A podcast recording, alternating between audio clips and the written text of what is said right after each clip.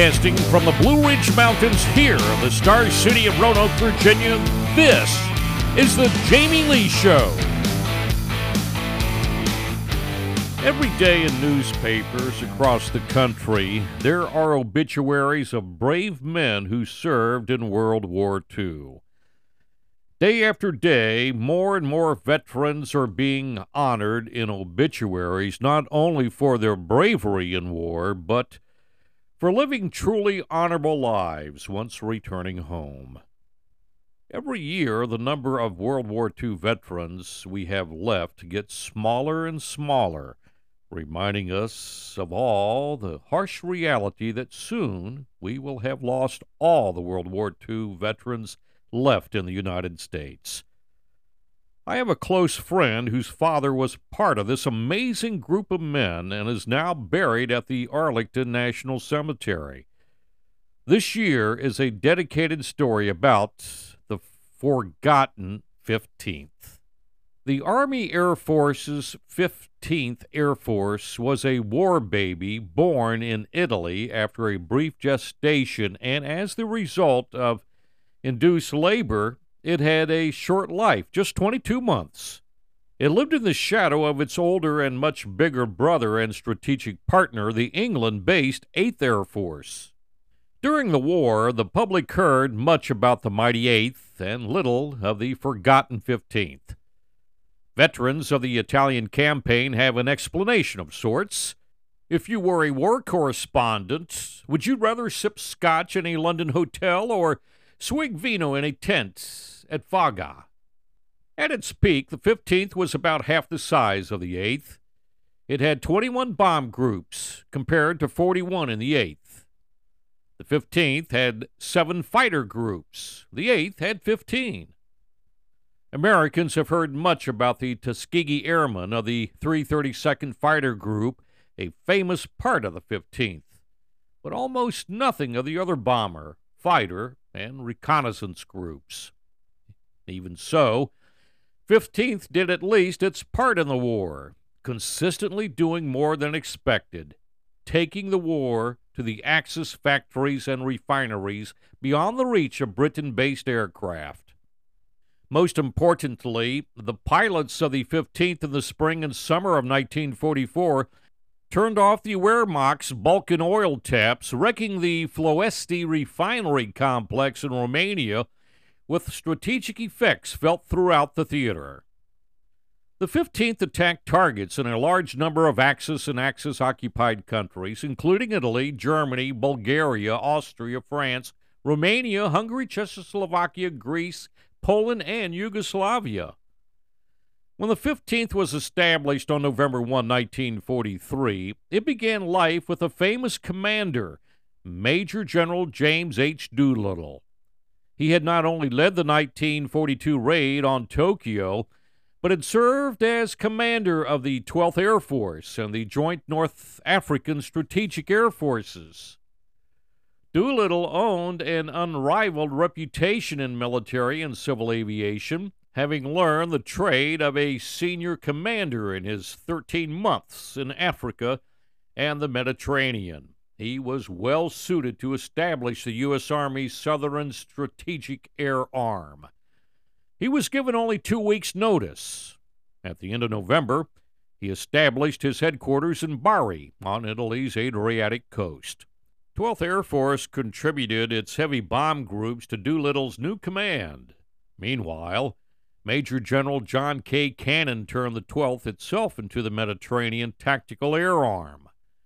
The 15th was brought into being as a result of two factors geography and climate. Geography was crucial. The Allied strategists had long recognized the importance of Romanian oil in fueling the Axis war machine.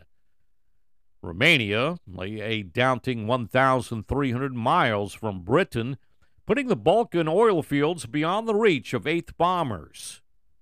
On the other hand, the oil fields were less than 600 miles distant from the big Allied air base complex at Foggia, Italy.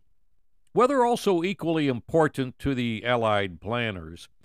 Britain and Northern Europe were notorious for their overcast and soggy weather.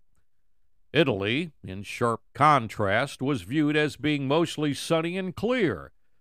The Foggia complex, in this view, would be able to support a continuous strategic air campaign against the Third Reich. Thus, when the 15th stood up in November 1943, top airmen reckoned that they would be flying in a more permissive environment. The predictions were wrong.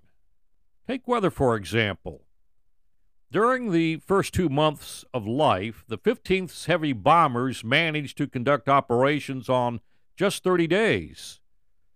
Throughout 1944, the 8th actually operated 20% more than did the 15th. The 15th also faced geographical realities few Americans have ever encountered. Its bombers flew westward across the Tyrrhenian Sea, Corsica, and Sardinia to French targets, northward over the Alps to Austria and Germany, eastward over the Adriatic to the Balkans, Carpathian Mountains, and Greece. Meanwhile, Doolittle absorbed units from the 12th Bomber Command. His fledgling force comprised three B 17 and two B 24 bomb groups, plus three P 38 Lightning groups. Temporarily attached were a number of medium bombers.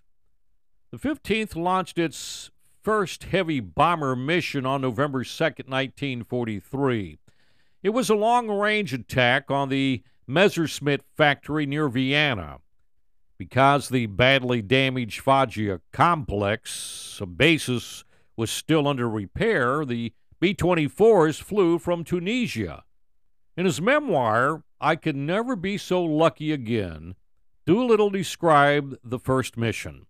Our B 17s and B 24s hit the Messerschmitt factory at Wiener Neustadt a 1,600 mile round trip mission that netted excellent results, he said. That facility was turning out about 250 fighters a month. We estimated we put it out of action for at least two months. Doolittle recalled that some 150 German fighters attacked the Allied bombers before, during, and after the bombing runs, even flying through their own flak. He lost six B 17s and five B 24s that day. Though Wiener Neustadt Messerschmitt production was cut roughly 75%, the Germans proved exceedingly resilient, and soon the rate began rising again. A restrike policy became mandatory, as proved by post raid regeneration at Ploesti, Regensburg, Schweinfurt, and other hard targets. The Army Air Force's industrious aviation engineers struggled against rain, mud, and shortages of heavy equipment to bring Foggia and other bases up to fighting trim. By the end of March 1944, 20 bases in the Foggia aviation complex had become operational, affording adequate facilities for the growing Air Force. In January 1944, mere months after it started operations, the 15th underwent a sudden command change. General Dwight D. Eisenhower, the Supreme Allied Commander, tapped Doolittle to take over 8th Air Force. The famous airman had barely had time to shake the stick before he left for England, turning the command over to Major General Nathan F. Twining, future chairman of the Joint Chiefs of Staff. By late January 1944, the 15th had sprouted stronger wings. It's now comprised a dozen bomb groups and four fighter outfits, including one equipped with P 47s. Air strategists had long argued the merits of morale bombing, which had failed against Britain and thus far had little effect in Germany. Nonetheless, early in 1944, the combined chiefs directed the 15th to bomb city centers in Bucharest and Sofia hoping to separate those capitals from the Axis group. Some resented the missions, considered terror bombings by many, including many airmen. One B 17 group member noted, It would seem that orders are orders. Eventually, the morale missions proved ineffective and even counterproductive. The new year brought multiple tasks supporting Allied troops on the Anzio beachhead, conducting tactical operations, including the controversial bombing of Monte Cassino and carrying out a strategic bombing campaign against Germany's aircraft industry. The later effort, officially designated Operation Argument, was better known as Big Week. Bombers of the 15th Air Force during the period February 20th, 25th, 1944 joined with the 8th for three missions against Luftwaffe production sites in Germany and Austria. Because most of the targets lay at the edge of P 38 coverage, the heavies mostly had to shoot their way in and out. As so they did, along the way, striking aircraft plants at Regensburg on February 22nd, at Steyr, Austria on February 23rd, and again at Regensburg on February 25th. B 17s and B 24s inflicted significant damage on Messerschmitt factories, but the Luftwaffe itself exacted a grim price. Nearly 40 bombers were shot down, as were four fighters. B 24 flight engineer Lloyd Lewis recalled the February 22nd mission in the 449th Bomb Group's history, Maximum Effort. Lewis, flying with Lieutenant Carl Browning, said, Everything seemed to be going okay when all of a sudden I spotted fighter planes very far out at 3 o'clock. They were diving down into the clouds and out of sight. I remember getting on the intercom and announcing the enemy planes. This was the last I remembered. I was hit and knocked unconscious. He regained his consciousness a couple of days later in an Austrian hospital, where he learned his bomber had been attacked by ME 109s and FW 190 fighters firing cannon shells. The bomber pilot was stunned by a shell burst, and the aircraft went into a dive. The co pilot managed to right the bomber and help the crew bail out. At the end of Big Week, Twining counted a horrendous cost 89 bombers and 7 fighters lost. The attrition amounted to about 16% of total bomber sorties, four times the maximum sustainable rate. Already short of fighters, the 15th conducted no further deep penetration missions until the situation could be readdressed. On the way, however, was some help P 51 Mustangs. The 8th already had P 51s by the time of Big Week. The 15th needed them too. Spitfire groups transferred to the 15th and converted to Mustangs. At the same time, the 325th exchanged its P 47s for Mustangs, and by early July, the 332nd had also done so. The Spitfire units, the 31st and 52nd, managed an orderly transition while the 325th Checkered Tails parked their P 47s on May 24th and flew their first Mustang mission three days later. The U.S. Strategic Air Commander was Lieutenant General Carl A. Spaatz in London.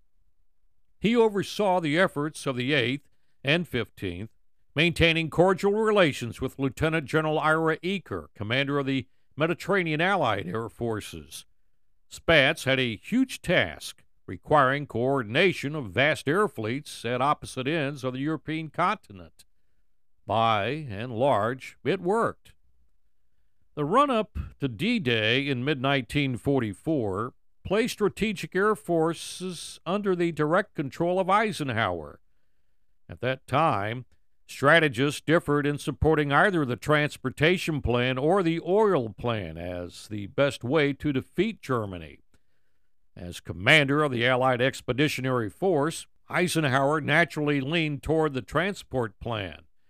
Wrecking German communications in northwestern Europe would directly support Operation Overlord, whereas focusing on oil would pay benefits over a longer term. In August 1943, three months before the 15th was established. A low level B 24 mission against Ploiești had produced spectacular losses for marginal results, proof that many industrial targets required persistent bombing. However, because Romanian oil lay within reach only of Italy based bombers, Mediterranean commanders chafed under the transport plan. Eaker and Twining began attacking the Ploiești complex in April 1944, near the end of the transport phase.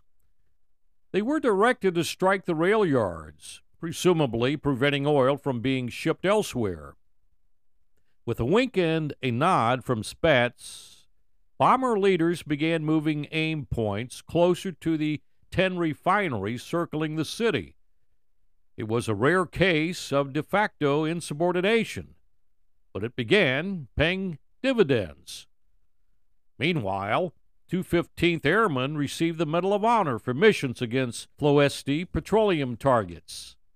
On June 23, 1944, Second Lieutenant David Kingsley was a 97th Bomb Group bombardier on a B 17 that was hammered by flak and chased by fighters. When the pilot ordered the crew to bail, Kingsley unhesitatingly gave his parachute harness to a badly wounded gunner. The Fortress, with Kingsley aboard, crashed in Bulgaria, where local residents established a memorial to their neighbors killed in the crash and to the selfless Kingsley. First Lieutenant Donald Puckett was a 98th Group B 24 pilot. Two weeks after Kingsley's sacrifice, Puckett's B 24 was crippled by AAA burst, which killed one man and wounded six. Puckett nursed the damaged Liberator 150 miles southwest of Ploiești before ordering a bailout. With the bomber rapidly descending, Puckett returned to the cockpit rather than leave three men who either could not or would not jump. His attempt to bring the bomber under control failed, with the loss of all crew still aboard. A remarkable mission against Ploiești was flown by two P 38 groups on June 10th. The first fighter group escorted 82nd Group Lightning aircraft in a long range attack that hoped to elude detection by flying low. It didn't work. Spotted by Romanian and German defenders, the top cover Lightnings were drawn into a widespread dogfights, and Ploiești's guns and smoke generators were ready when the dive bombers rolled in. Some worthwhile targets were struck, but losses were heavy. 24 of the 96 fighters on the mission were lost. Two dozen Ploiești missions cost the 15th some 230 aircraft, but produced results. When Romania capitulated in August 1944, Allied researchers found the refineries mostly reduced to wreckage, their output only 10% of what it had been five months earlier. It was a severe blow to the Axis. By June, at the height of the Ploiești campaign, the 15th had achieved maturity. Though flying the same aircraft as the 8th, the proportions differed. The 8th was nearly 60% B 17s, while the 15th was three quarters B 24s. Mustangs dominated 8th Fighter Command. In the 15th, four P 51 groups provided long range escort while P 38s flew shorter escorts and increasingly performed dive bombing and strafing. June also brought the start of Operation Frantic, shuttle missions to and from Russia. The goal was to attack targets ordinarily out of reach in Eastern Europe. Operation Frantic in June saw the assembly of 130 B 17s and 70 Mustangs, Two later missions in July and August featured only fighters. After Romania's capitulation, the Luftwaffe had little reason to commit heavy forces to the Balkans. Aerial operation all but disappeared. In the last eight months of hostilities, the 15th lost 26 bombers to enemy aircraft. Some bomb groups began flying with one waist gunner instead of two, and Twining's fighters increasingly went down on the deck strafing whatever moved and much that did not. By then, the invasion of southern France had grabbed the world's attention. The August 15th Operation Anvil Dragoon was supported by 15th Bombers and Fighters, including the 1st and 14th Groups P 38s, temporarily operating from Corsica. Meanwhile, other operations continued. Little known today is the remarkable work of the 859th and 885th Bomb Squadrons that conducted special operation missions and rescued down flyers. Working with Yugoslavian partisans, 15th Airmen carved out landing strips in German occupied territory. Additionally, the 5th Photographic Group and a dedicated weather recon squadron plied their esoteric trades, losing far more airplanes to the climate than enemy action. A brief resurgence of the Luftwaffe in March and April 1945 brought new German Me 262 jet fighters to the southern skies, harassing bomber formations and occasionally inflicting losses. The 15th Fighter pilots mostly took their measure. The 31st Fighter Group downed eight Me 262s. The 15th mounted its only Berlin mission on March 24, 1944. This attack on a tank factory and other targets cost the U.S. only 10 heavy bombers among some 660 dispatched, proof of Allied ownership of German skies. The 15th logged its last bombing mission on May 1, 1945, with a small strike in Salzburg, Austria Thereafter, Twining's crews largely flew recon sorties and supply drops in Yugoslavia. With VE Day on May 8th, most Mediterranean airmen breathed a sigh of relief.